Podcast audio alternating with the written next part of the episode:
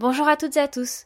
Tout de suite, le petitjournal.com avec Amaury Maigret. Le secrétaire d'État américain John Kerry promet des répercussions sur le président syrien Bachar al-Assad si son régime ne respecte pas le nouveau cessez-le-feu que Washington et Moscou négocient actuellement, un cessez-le-feu qui fait actuellement l'objet de négociations entre les deux villes, notamment au sujet de la ville d'Alep. Je ne crois pas que la Russie veuille cela, je ne pense pas que les régimes d'Assad puissent profiter de cela, a ajouté le chef de la diplomatie américaine de retour à Genève, où il a tenté lundi de sauver la trêve instaurée depuis le 27 février dernier entre les régimes et l'opposition sur tout le territoire syrien.